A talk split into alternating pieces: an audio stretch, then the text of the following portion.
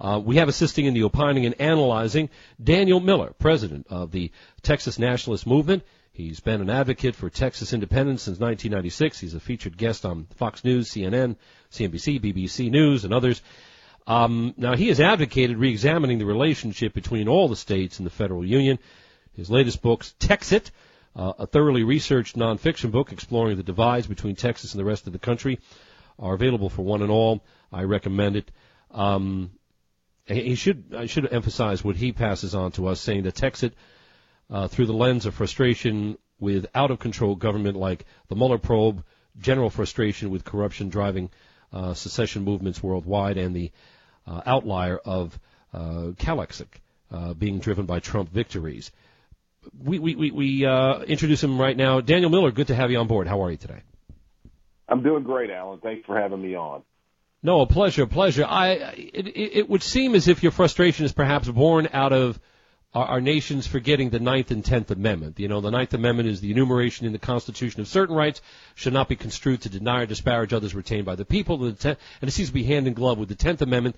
The powers not delegated to the United States by the Constitution or prohibited by it to the states are reserved to the states respectively or to the people.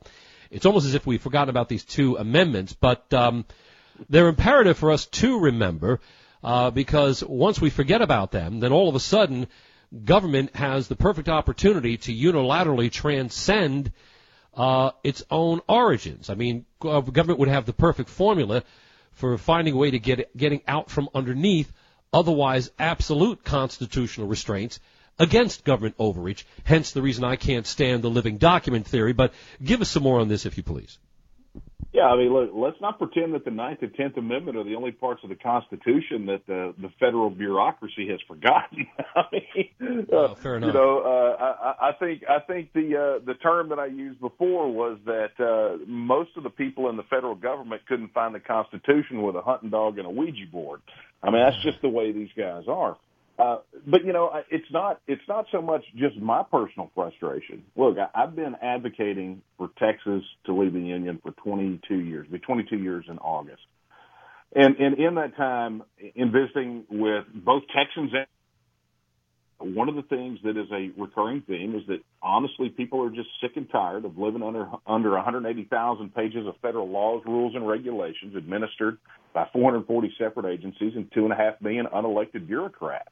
Uh, you know, the the idea here is, and and the the realization that people are coming to is that the way that the union was initially constructed, the way that it was envisioned by the founders and the framers uh, as a political and economic union with a touch of, of travel, uh, mutual defense.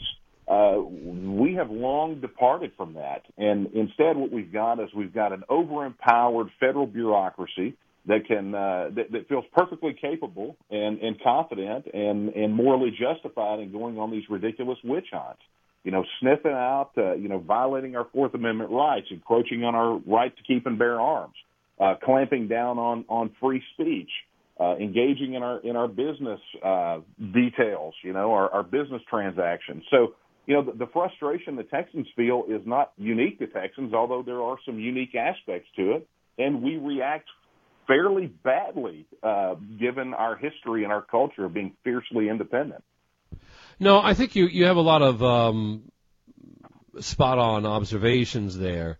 Um, and it's unfortunate that we forget about the rights we have, or we believe that through word association bridges, government gets to again somehow uh, recast the Constitution in such a way as to get out from otherwise absolute constitutional restraints against government overreach.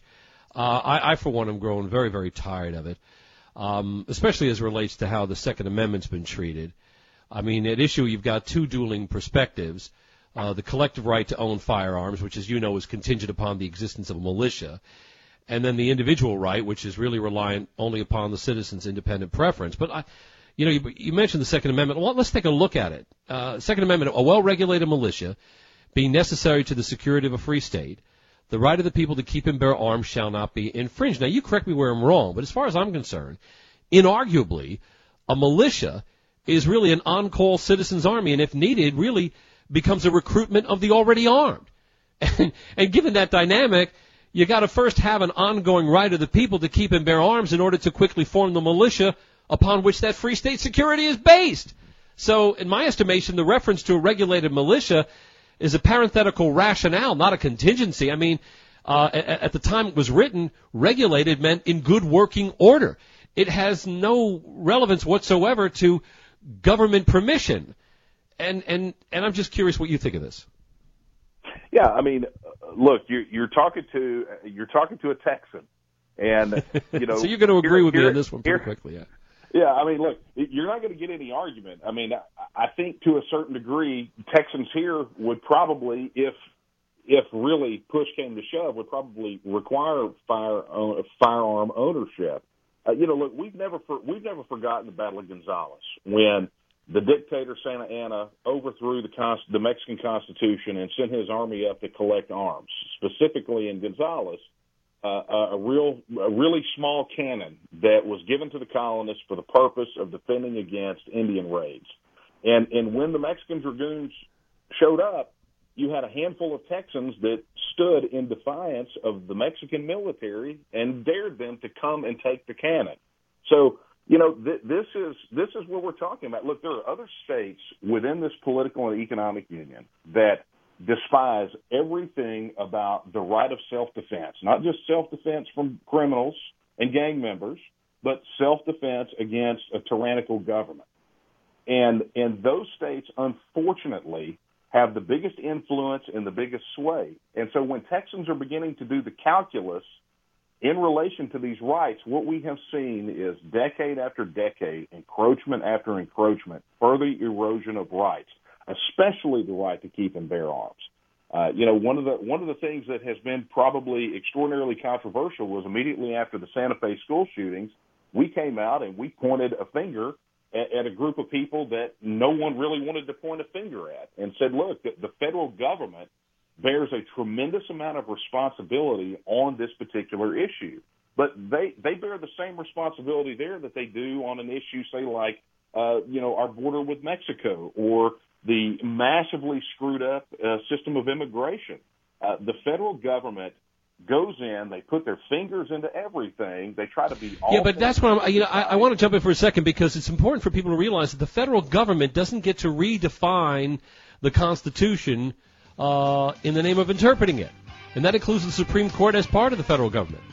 And that's because the degree to which a government can redefine the Constitution is really the extent to which that government is no longer subordinate to that Constitution. I mean, it becomes the perfect formula for government to again get out from underneath otherwise absolute constitutional restraints against government overreach. Isn't that fair to assess, sir? Well, once they can change the rules of the game, then there's no way for us to win. Exactly. Let's forget. Let's remember what the Father Constitution said: the censorial power is in the people over the government, not in the government over the people. Thank you, Mr. Madison.